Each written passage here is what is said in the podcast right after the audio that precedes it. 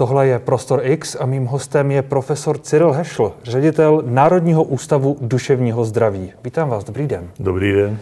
Jak byste jako, jako psychiatr popsal to, co se, co se nejen v Česku teď děje kolem eh, koronavirové epidemie a kolem všech těch opatření? Tak to je otázka, která má mnoho odpovědí, protože jako psychiatr, který sleduje dopad na duševní zdraví, to je jedna doména. Hmm.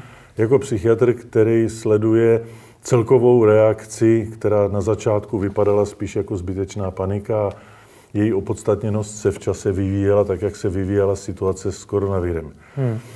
Potom jako psychiatr, který má obavy o to, co se bude dít, až se ukáže, že ten ekonomický dopad všech těch opatření, která jsou zavedena, bude tak nedozírný, že se nebude dostávat na jinou zdravotní péči, protože teď se veškerá pozornost věnuje koronaviru a trošku jako kdyby se zapomínalo, že u nás mnohem, ale jako řádově víc lidí trpí a umírá na jiné choroby, než je koronavirus, které však nejsou opředeny tím eh, mystériem neznámého a nejsou eh, opředeny tou hrozbou hmm. šíření v podobě nějaké pandemie.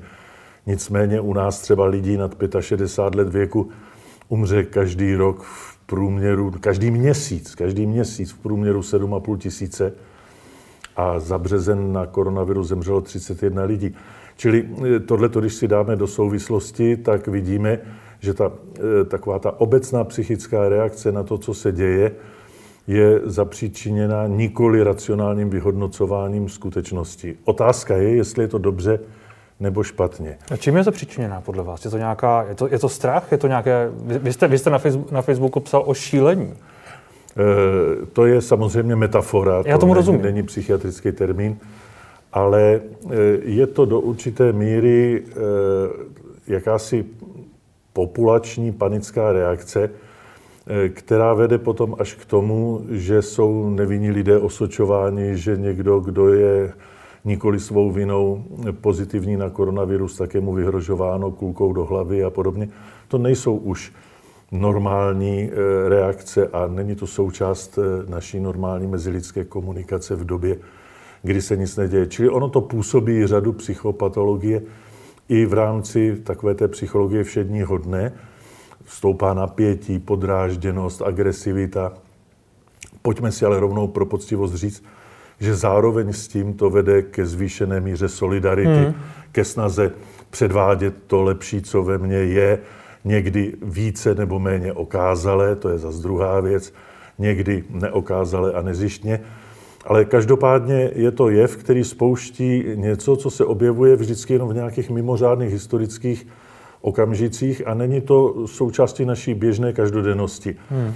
A pokud jde o tu e, patologii, tak e, nesmíme zapomenout na to, že naše informace o tom, co ta e, epidemie nebo pandemie, jak se teď říká, obnáší, se v čase mění. On, hmm. jak si po bitvě je každý generál, teď je každý chytrý a ví, co ta vláda měla udělat a neměla, ale nechtěl bych, nikomu bych nepřál, aby byli v tom jejím postavení a měli ta dilemata, ty Sofíny volby rozhodovat. Ono ostatně, Sofíny volby, ony ty volby, respektive pohled na ně se, se v čase mění. K tomu se možná dostaneme, jak se trošku otáčí pohled vlády. Já bych se ještě zastavil u toho, co jste říkal o těch dopadech. Vy jste, vy jste mluvil o tom srovnání úmrtí. Je tohleto ale na místě mluvit o... Protože my jsme v situaci, kdy tady umírá relativně málo lidí za březen.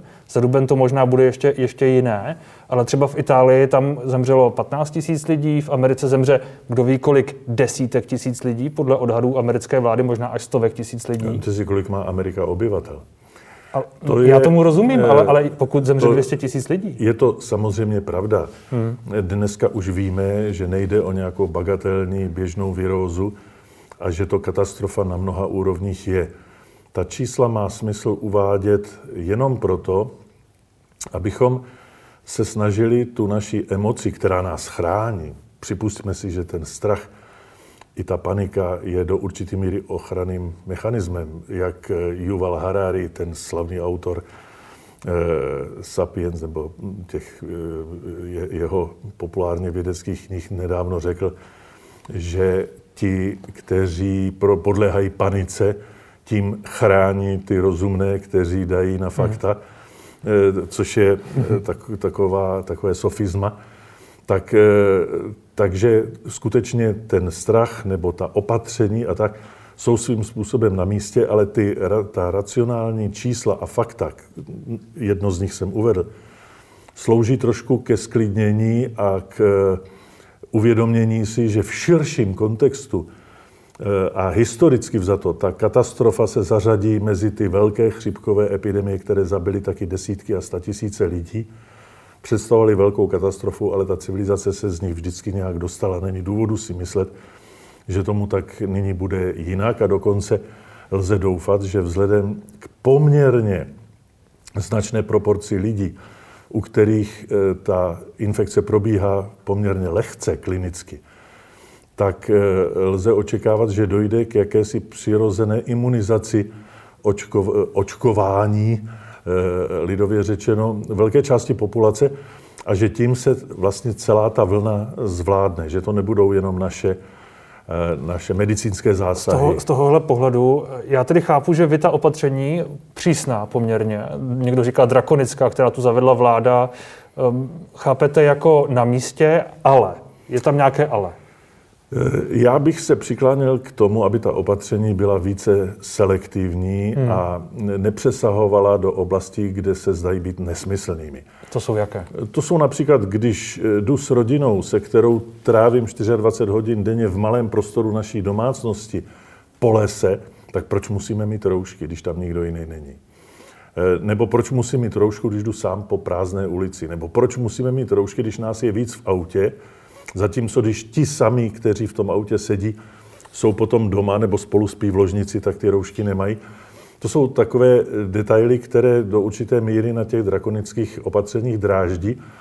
A to nemluvím o tom, že si můžeme položit otázku, a teď neříkám, že to rychle můžeme od stolu rozhodnout, ale mělo by se o tom diskutovat, zda tu ekonomiku celou naprosto položit, zda zničit drobné živnostníky v oblasti služeb, zda nechat zkrachovat hospody, hmm.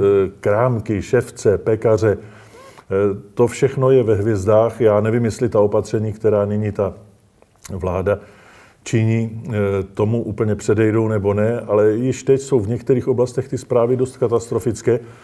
A proč nechat jaksi padnout civilizaci, která byla docela úspěšná a notabene, která oplývala mechanismy, jež tu populaci ochraňují, ať už vezmeme životní prostředí, sociální záchranné sítě. To jsou všechno výdobytky té, té civilizace, kterou my hmm. teď pokládáme. A jak byste, jak byste tady, teda, kde byste nastavil nějakou Ono to je asi velmi těžká otázka, ale kde nastavit nějakou hranici toho, kde pokládat tu civilizaci v úvozovkách a kde naopak prostě zachraňovat uh, lidi. Ono se často mluví, že to ohrožuje hlavně ty starší, uh, karci, uh, s různými dalšími chorobami. rakovině nebo podobně mají problémy s plícemi, čili eh, jakoby, kteří mají nějaké další zdravotní problémy. Je tady, dokázal byste najít nějak tu hranici? Eh, tady nemusíme ani tak mluvit o hranici, jako spíš o selektivitě těch opatření. Hmm.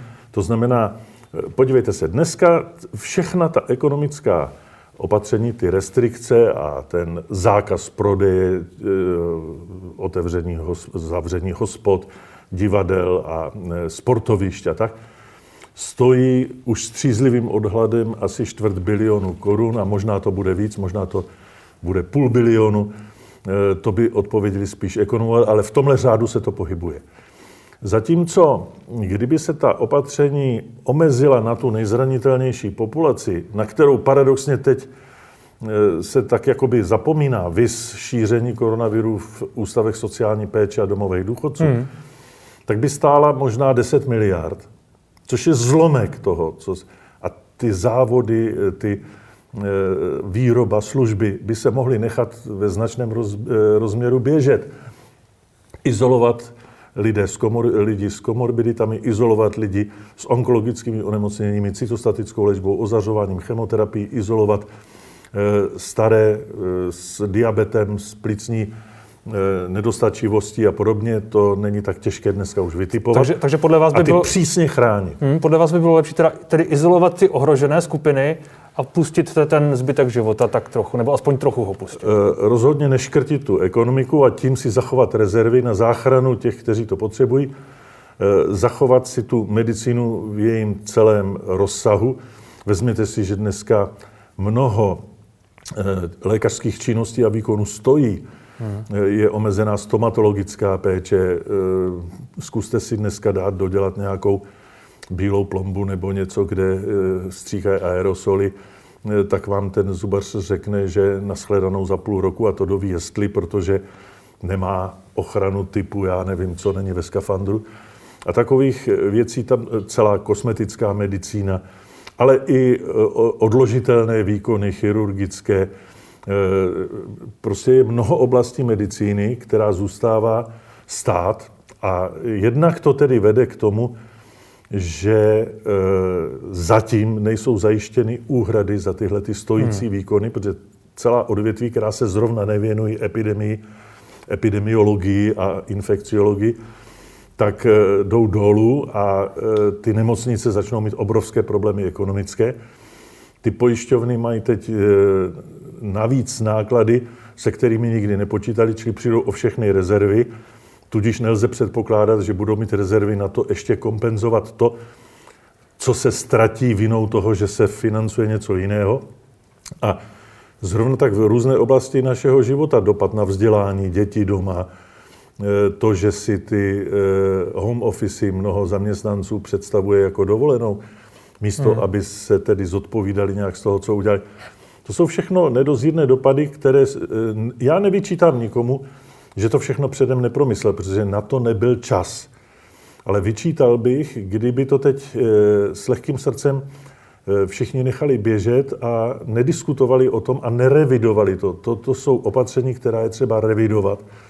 Tak jako se měnil můj názor na to, já jsem zpočátku se domníval, že když jde o nějakou těžší vlnu chřipky, vezměme si ptačí chřipku, prasečí chřipku, SARS, MERS, hmm. ebolu. To všechno po světě řádilo v intervalech několika let až desítek let v minulé době. Tak to vždycky nějak splanulo, přešlo a myslel jsem si, a do určité míry je to pravda i o koronaviru, že to je nějaká další taková vlna, která se liší tím, že víc zasáhla Evropu, ale eh, na druhou stranu všechny ty nadměrné obavy ze začátku jsem považoval za v úvozovkách hysterii. Opět eh, termín Eh, jaksi metaforický. Nicméně samozřejmě ten názor se měnil, tak jako se mění názory i těch, kdo ta opatření zavádějí hmm. a jako se mění názory odborníků. Mě teď jedna pacientka napsala, tak se pro boha doktoři mezi sebou domluvte a citovala mi několik naprosto protichůdných, ale e, informací z vědeckých, z odborných studií, to nejsou nějaké jako anonymní blogy. A tak, jak to v té vědě eh, bývá, tak i v tomto případě jde o souboj myšlenek, o souboj hypotéz, o souboj názorů, které se časem vytříbí tak jako evoluce v přírodě, mm. že ty, které jsou založeny na skutečnosti lépe než jiné, nakonec nějak zvítězí, ale teď to nikdo předem nerozhodne a je to souboj myšlenek. Pro každý názor, když my dva tady se budeme v něčem lišit, tak každý pro ten svůj názor, byť protichůdný, najdeme dostatek podpůrných argumentů v odborné literatuře. Hmm. Vy, jste, vy jste zmínil ty psychiatrické eh, do, dopady těch opatření, eh, té, té klesající ekonomiky a podobně. Když odhledneme od toho zdravotnictví, kde asi to může poškodit svým způsobem zdraví obyvatelstva, pokud nebude zdravotnictví fungovat tak, jak by mělo, kde tady vidíte ty hrozby? Tak ta, na té nejobecnější úrovni ta hrozba je v tom, že tuším, že z důvodů ekonomických a musím říct, že plně pochopitelných, je ohrožena reforma psychiatrické péče, což bylo to hlavní zadání rezortu zdravotnictví, které přesahovalo do rezortu práce a sociálních věcí a podobně, protože to je problém, který je nadrezortní. Hmm. Je to problém starých lidí, závislostí, spotřeby alkoholu, osvěty na školách, eh, domácího násilí, čili to jde až do spravedlnosti a vnitra. Ale klíč je v tom reformovat psychiatrickou péči a to bylo to hlavní zadání, kterému se eh, ministerstvo zdravotnictví potažmo mnoho eh, aktivních nadšenců kolem z řad těch mladších psychiatrů a reformátorů věnovalo. A teď to téma bylo naprosto opuštěno.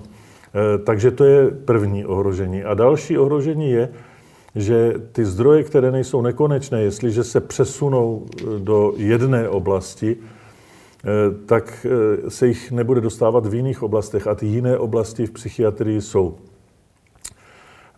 psychiatrická morbidita, která je vysoká. Dneska každý čtvrtý, maximálně pátý občan přijde do styku s psychiatrií během svého života jako pacient.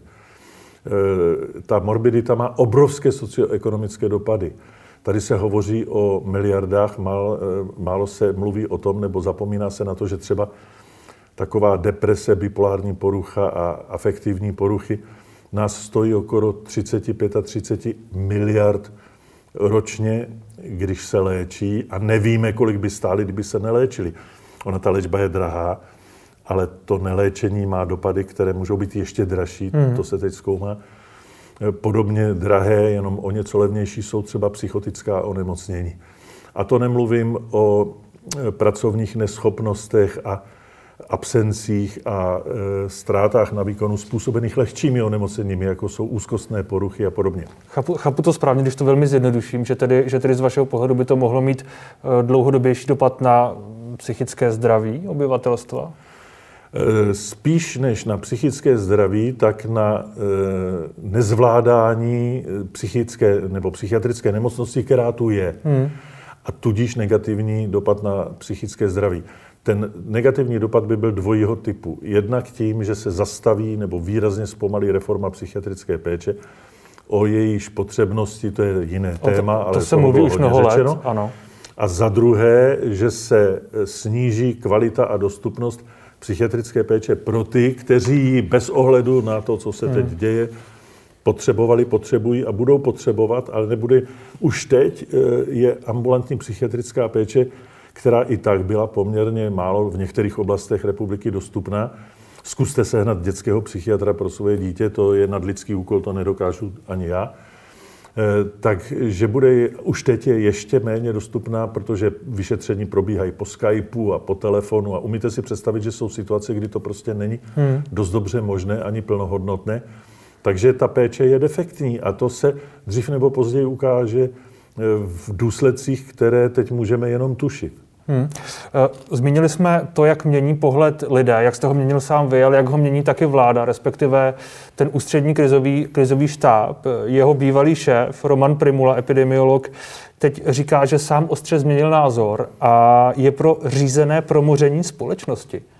Jak vy si tuhle tu otočku vysvětlujete? Jak na vás působí? Eh, víte, eh, všechna tato rozhodnutí, hmm. ať už například zavést drastické restrikce a karantény a způsobit ekonomickou krizi, nebo nechat to běžet, zvýšit riziko úmrtí a morbidity a absencí, ale nepoložit ekonomiku, která by se položila v důsledku tedy té infekce stejně, ale daleko méně, e, a e, dávat ty hodnoty a ta rizika, jako jsou lidské životy, anebo lidské životy v důsledku civilizačních a existenciálních změn a pádů, tak všechna tato rozhodnutí, a můžu jich jmenovat hodně, jsou Sofijny volby, kdy volíte mezi dvěma zly to, o kterém si myslíte, že je menší. A to, o kterém si myslíte, že je menší, to se prostě mění s tím, jak se vyvíjí ta situace.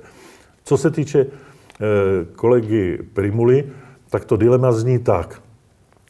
Buď e, si myslet, že tu infekci zastavíme a těmi drastickými opatřeními, která nás budou stát krev, pot a slzy, ale výsledek bude, že jimi e, zastavíme šíření toho viru k nule hmm. a on jakoby z té populace zmizí za cenu těch ztrát. A nebo říct si, tohodle stejně nikdy nedosáhneme, protože pravidla e, epidemiologie nám říkají, že e, čím víc zpomalíme to šíření, tím víc ho prodloužíme, protože bude mnohem déle trvat, než se ta populace vysytí dostatečnou imunní, imunitní obranou, tedy protilátkami, eh, které eh, jsou indukovány u těch, eh, kteří nemají žádný klinický průběh nebo ho mají lehký a jde vlastně o jakousi přirozenou imunizaci populace, která pak ten virus taky zastaví, ale tím, že my ji brzdíme, tak, tak ho zastaví mnohem později. Takže my tady budeme mít na jednu stranu stejně značné ekonomické ztráty. A na druhou stranu e, se to povleče velice dlouho právě proto, že se nedosáhne té skupinové imunity. A teď máte odborníky, když studuju teď tu imunologickou literaturu, kteří říkají, že skupinová imunita v případě koronaviru je buď nesmysl, anebo e, s otazníkem, protože vlastně s ním ta zkušenost ještě není. A druzí, kteří říkají, že tím, že se tvoří protilátky, tak skupinová imunita prostě je jednou z cest, jak se ta pandemie nakonec utlumí a jde o to jenom, jak rychle. No a teď to, já nevidím Romanovi Primulovi do hlavy, ale umím si představit, že najednou pojal názor, že čím rychleji se tohohle z toho stavu dosáhne a ta chuť k tomu zvýšit to riziko vzrostla poté, co vidí, že u nás se ta epidemie poměrně příznivě vyvíjí v porovnání třeba se Španělskem, Francií a Itálií. Takže dospěl k názoru, že je lepší to mít dřív za sebou a tudíž dřív uvolnit ty restrikce, než to teď, eh, jak si eh, bohulibě držet v pomalém tempu, ale za cenu, že takhle budeme s rouškama sedět ještě za rok. Hmm, na druhou stranu, jak to asi působí ale na lidi a na společnost. Když jeden týden slyší o možná až dva roky omezeném cestování a zavřených hranicích na půl roku a za týden slyší vlastně budeme promořovat společnost a vlastně otevřeme hranice a podobně. No on nikdo nemá křišťálovou kouli. Já, já tomu rozumím, Či... ale, ale ti lidé jakoby sedí, sedí doma a čtou si to a říkají si, tak je, je tady ano. konec světa skoro a, a další týden vlastně je všechno nadmíru výtečné, rozumíte? Já jim rozumím, sám jsem v podobné situaci a doporučuji, aby si vždycky u toho uvědomili, nebo představili si sebe v té pozici a uvědomili, že ti, kdo rozhodují o těch opatřeních a ti naši politici nejsou prostě bozy a nikdy nebudou. Hmm a e, tudíž nikdy nevědí, co je dobře. A e, neustále se z těch drobných chyb, které se za každou zatáčkou vynořují, poučují a, a ten výběr té zatáčky tím korigují. Čili jestliže si ještě přes 14 dny myslí, že bude lepší to utlumit za každou cenu e, a teď zjistí, že třeba ve Švédsku to běží volněji a zase se celkem nic neděje, někde jinde naopak, třeba v té Itálii se zmeškal ten začátek a hmm. teď už to ty restrikce zase tak nezachrání, tak může ten názor skorigovat a eh, nakonec to, kdo z nich nebo který ten názor je pravdivý, to ukáže čas. A eh, já si myslím, že každý, kdo to posuzuje a koho zneklidňuje ta jaksi nestálost v těch názorech, tak by si měl sebe představit v té pozici, a uznat, že to, když si myslíme, že máme pravdu, tak je jenom náš e, vlastní šal a klam hmm. a teprve čas ukáže, kdo tu pravdu doopravdy měl. To neznamená, že bychom se neměli snažit hledat nějaké řešení, které pro tu chvíli vidíme jako optimální, hmm. ale spíš systémem takových těch drobných sociálně inženýrských kroků, nikoliv velkých, ty jsou vždycky špatné. Drobné sociální inženýrství, to se asi vracíme zpátky k té izolaci ohrožených skupin, seniorů, nemocných a podobně. Já, já se u toho zastavím, je, je tohle vlastně dobře, není to svým způsobem nehumání, nehumání přístup, když eh, izolujeme lidi, dáme je, jakoby, asi omezíme jejich život víc než eh, život těch ostatních, kvůli tomu, aby ta ekonomika šlapala. Rozumíte? No je, a tak eh, co je nehumánnější? Eh, nehumánně je izolovat nebo nehumánně je nechat umřít? Tak zní to dilema. Já, já tomu rozumím, ale... Já taky. Tak jako pokud, pokud, pokud necháme tu epidemii trochu víc rozjet, a to teď pan Primula sám připouští, že by se to pustilo a dělalo se to promoření, za, za cenu toho, že ta epidemie se trochu víc rozjede, nepochybně, tak lidé asi budou umírat víc. To jako je asi nevyhnutelné. Ano, ale on tím nemyslí e, pouštět nebo uvolňovat ty restrikce v domovech důchodců na gerontologických odděleních a e, ústavech sociální péče.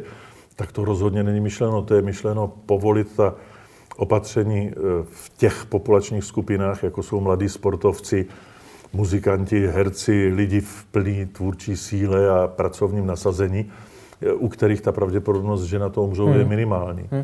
Ono se o, to, o tom, jak, jak to bude mít na koho vliv, hodně se mluví o imunitě, o tom, jak, co my pro to můžeme udělat. Z vašeho pohledu, jakou roli tady hraje duševní zdraví, duševní rozpoložení? Co my s tím můžeme udělat? To je e, docela případná otázka, protože určitě to, jak to celé dopadne, je do značné míry dano stavem imunity e, společnosti a ta imunita je dana jednak genetickými faktory, jako máme přirozenou vrozenou imunitu, Jednak životním stylem, jak, jak žijeme, moc kouříme, pijeme, nepohybujeme se a tak. Eh, jednak tím, jakou máme anamnézu, s čím vším jsme se v životě setkali a co utvářelo náš imunitní systém, protože ten má velkou paměť, vys očkování třeba. A pak záleží ještě na mnoha takových jednotlivostech, jako jsou eh, různé doplňky stravy a, a podpory imunity v podobě aerobního pohybu třeba, hmm. což je prokázaný a tak dále. Ne vyčerpání se vrcholným sportem, ale rekreačním pohybem. No a, eh, a ta imunita, kterou si teda můžeme do určité míry pěstovat, do určité míry ji máme dánu, tak ta rozhoduje o tom, jak to s náma dopadne. No a já nevím, jestli jste zaznamenal nedávno, Pavel Kolář uveřejnil docela rozsáhlý text, který upozorňuje, že my nemáme možnost teď hned zvítězit na tou epidemii medicínskými prostředky, protože prostě lék není, remdesivir je ve hvězdách, e, očkování zatím taky není, to je otázka měsíců až let, tak jediné, co nám zbývá, je posilovat, posilovat imunitu. Tu rozhodně nebudeme posilovat tím, že budeme doma sedět jako pecky a hmm. opíjet se a kouřit. V karanténě. Eh, v karanténě. Hmm. Čili eh, to je důležitý aspekt, eh, sázet spíš na posilování imunity, než na, na nějaké restrikce, protože když posílíme tu imunitu, tak tím posílíme i tu skupinovou imunitu a my tím pomůžeme i na té populační úrovni tu pandemii porazit. Eh, porazit. Hmm. A taky další věc, na kterou se zapomíná, že většina infekčních agens tím, že putuje z člověka na člověka, tak se často takzvaně mitiguje, jakoby ztrácí sílu. Takže to je jeden z takových e, přirozených mechanismů toho, proč ty velké e, rány, ne morové, ale teď chřipkové nebo virové, stejně dřív nebo později odumírají, odeznívají a buď se pak vrací při nedostatečné imunizaci té populace znova, jsou jaksi reexportovány nebo reimportovány po té, co ta ostražitost i těch imunitních systémů opadne a někdo zase přijede zpátky znova, to sem zavede, jak se stalo s tuberkulózou například, když tady polevilo Eh, očkování a začali sem jezdit eh, třeba pracovníci z oblastí, kde tuberkulóza ještě je. Jsou všechno modely, na kterých hmm. si můžeme představovat, co nás asi tak čeká. Eh, takže probíhá v té velké vlně a pak jsou ještě třeba za rok dvě, za dva, dvě menší. A ten mechanismus je tedy vytvoření imunity individuální, skupinové a mitigace toho viru, to uvidíme, do jaké míry to tady platí. No a mezi tím tak jak se stalo u chřipky, se s větším nebo menším úspěchem podaří vyvinout očkovací nějakou vakcínu, kterou lze pak preventivně takovým epidemím bránit. Chápu to správně, že ty další vlny, které nepochybně asi přijdou a které jsou nevyhnutelné, tak to do jaké míry budou velké a do jaké míry budou spojené s dalšími zákazy a různými opatřeními, určí právě to, jaká bude ta společenská imunita, jak my se k tomu postavíme a jakým způsobem na to budeme připraveni v uvozovkách. No určitě, ono to, do jaké míry to povede k, zase k zavedení restrikcí, bude záležet na zkušenosti, jakou uděláme se zvládnutím současné epidemie. Za prvé, zda ty restrikce se ukážou jako úspěch, pak bude tendence je opakovat. Za druhé, eh, jestliže eh, povedou přece jenom k vytvoření té skupinové imunity, to znamená, že nebudou tak velké, hmm. tak bude zase tendence je neopakovat v takovém rozsahu, protože se osvědčí to, že si eh, posílíme imunitu přirozenou. Hmm. A to, to jsou dilemata, která jsou odbornými otázkami. A já bych chtěl hrozně moc apelovat na to, aby v této situaci jsme se pokud možno zbavili politických konotací těch řešení, která se vždycky samozřejmě nabízejí, kdo to rozhodl a ten je odtuď a to je sociálna, a to je opozice a to je ano. Ale v tuhle tu chvíli bych eh, apeloval na to zůstávat jenom u informací a faktu, která pocházejí z odborné sféry, a pokud možno odfiltroval ty politické souvislosti, které se sice nabízejí, ale populace by jim měla odolat, protože to je opravdu problém, který je nepolitický a který jde napříč celým názorovým spektrem. To se může lišit v důrazu na individuální svobodu, v důrazu na kolektivní bezpečnost. To taky vidíme, že ta mhm. restriktivní opatření připomínají silně Komunismus, tam si můžete jenom dosadit rok 19, já nevím, 75 a máte zákaz cestování, uzavřený hranice, zákaz schromažďování, pokračujte občané, ne, ne, ukažte v občanku, jak to, že se tady ukažte roušku. ukažte roušku, čili ukažte placku, pionýrský šátek. Mm-hmm. To bychom mohli jít takhle e, do detailů. Bo, bo, je to úplně jak vyšitý. Když se u tohohle zastavím, bojíte se toho, že ty, ta, ta opatření, která tu jsou, přísná a podobně, které vy jste jako vyjmenoval, že to bude mít na nějak, nějaký vliv na změnu společnosti, na, změn, na, na pohled eh, českého člověka nebo člověka obecně ještě, na důležitost demokracie. Než vám odpovím, protože to je dost závažný, tak ještě jedna analogie. On i ten vznik toho má svou podobnou genezi. To je kombinace nějakého nepřítele, hmm. vnější nepřítel, západní imperialismus, Mandelinka Bramborová, americký brouk, teď zase koronavirus. Prostě musí tam být někde to nebezpečí, ten nepřítel, který vyvolá strach, čili nepřítel plus strach, plus postava vůdce. Někdo, kdo ví, jak to má být, kdo se toho ujme, ten vůdce, který zavede ta opatření a začne chránit tu populaci a pomáhat těm postiženým. To tu máme. A, to, a to tu máme. A tahle ta třaskavá směs vede k zavede, nebo dřív nebo později se zafixuje jako autoritativní režim. Takhle vznikl eh, Hitler v 30. letech v Německu, takhle vzniknul komunismus po různých zemích za druhé světové války. Eh, a takhle vzniká kdejaký autoritativní režim, protože ta buď eh, maketa, anebo skutečná postava vnějšího nepřítele, v tomto případě už vnitřně už je tady koronavirus, je důležitá k tomu, aby se vyvolal ten strach, no a to už je živná půda proto říct, já vás ochráním, já vím, jak to hmm. udělat a já vám budu vládnout. A to vede k tomu, čeho jsme teď svědky, že lidi těm restriktivním opatřením tleskají. Oni jsou rádi, oni mají pocit, že jsou zachraňováni. Jsou ochráněni. A dobře tak, že se nemůže cestovat, aspoň ty zbohatlíci nebudou jezdit na lyže do Itálie a budou sedět hezky doma na zadku, tak jako já celý život, protože jsem neuměl kváknout. A najednou se ta genialita průměrnosti rozšíří jako mor, jako lavina a my se jenom nestačíme divit a pak si historici budou za 50 let klást otázku, jak je to možné, že v tak civilizovaném národě ten nacismus mohl získat takovou popularitu a dvou. Já se omluvím, vy, vy to znovu zrovna, srovnáváte s, s, s nástupem nacismu. A jakoby ta, ta genialita průměrnosti, už to, už to vidíte u nás, že by se to tady rozteklo? No jsou toho, jsou toho náznaky, to ponechám na každý, ať se porozlídne kolem sebe nebo ve sdělovacích prostředcích. Naštěstí u nás ještě ta historická zkušenost nebo to povědomí o tom, co to znamená, s totalitou. Eh, nevyvětralo tak úplně, ale hmm. ten, ta rychlost, s jakou se eh, všeho, čeho se dosáhlo po eh, listopadu 89, značná část populace bez boje vzdává, to je velmi varovný, protože to je model toho, jak by to mohlo vypadat i v případě jaksi politické změny. Najednou byste se nestačil divit, že vy, tamhle ten, tudle jsou najednou ojedinělí jedinci, který občas seberou před svátkama a dají je zavřít na psychušku nebo na 4, 48 hodin, protože zloběj a v ostatní tleskají. Čili teď to sice připadá jako přitažený za vlasy, jako nemístný, protože teď tady je ten skutečný e, virus, ta hrozba. Já to říkám jenom proto, že vy jste položil otázku, jestli se domnívám, hmm. že se ta opatření vrátí zpátky. A teď vám na ní odpovím.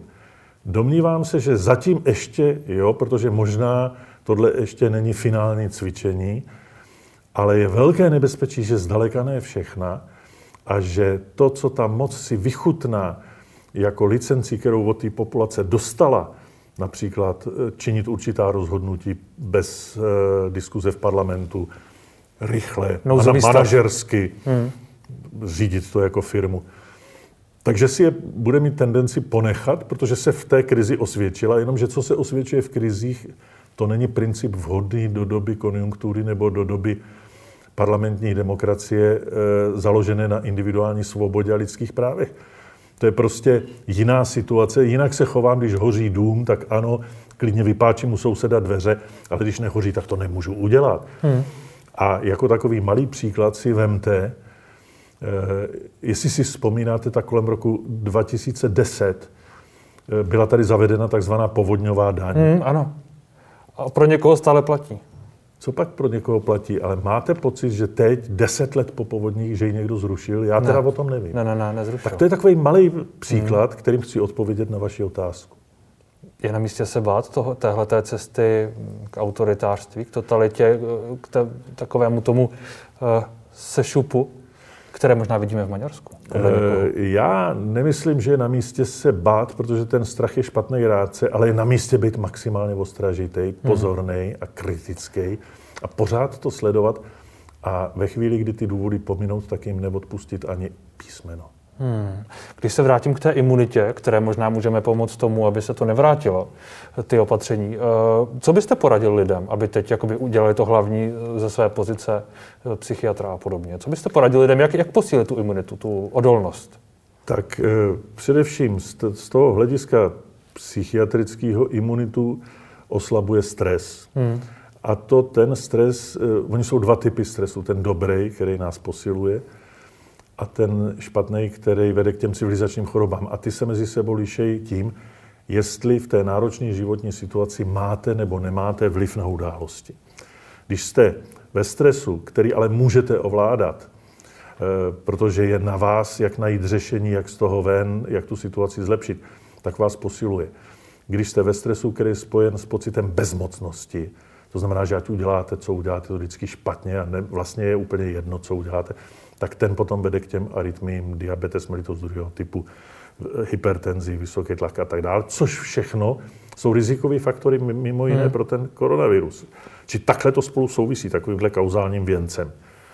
Takže je zapotřebí předcházet tomu, abych byl zahnán do kouta, abych se cítil úplně bezmocný, čemuž se dá předcházet e, komunikací s lidma, se kterými se vzájemně udržujete v nějaké dobré míře nebo hledáte řešení pro to, jak budete svůj život manažovat. A to je ohroženo tím, že jsou mezilidské... Tohle se odehrávalo v hospodách. Hmm. Jo? A to je teď omezeno nebo ohroženo, tak je zapotřebí s využitím těch informačních technologií to za každou cenu nějak hledat. E, a když se toho nedočkám, ve skutečnosti přenikam nemůžu, protože jsou zavřená kina, divadla a tak, tak si to aspoň dotáhnout domů v té virtuální realitě, kterou jsme až doteď kritizovali, ale teď je naší záchranou, protože můžeme pokračovat v naší mezilidské komunikaci, můžeme spolu mluvit po Skypeu, můžeme e, pořádat semináře, přednášky, můžeme pořádat rozhovory, jako je tenhle, ale to je všechno ještě málo. Další rada, která souvisí s tím vlivem aerobního pohybu na imunitu, je nesedět doma jako pecky a opravdu výjít ven a jít někam do lesa, kde jsem sám, nikoho nevohrožuji, nikdo nevohrožuje mě. Takových míst je víc, stačí i za město a eh, jít rychlou chůzí, když už nejsem třeba žádný jogger a, eh, a nebo sportovec. Kolektivní sporty jsou teď vyřazeny do značné míry, tak je lze nahradit individuálníma věci na kole, což je teď i vidět dost lidí. Hmm.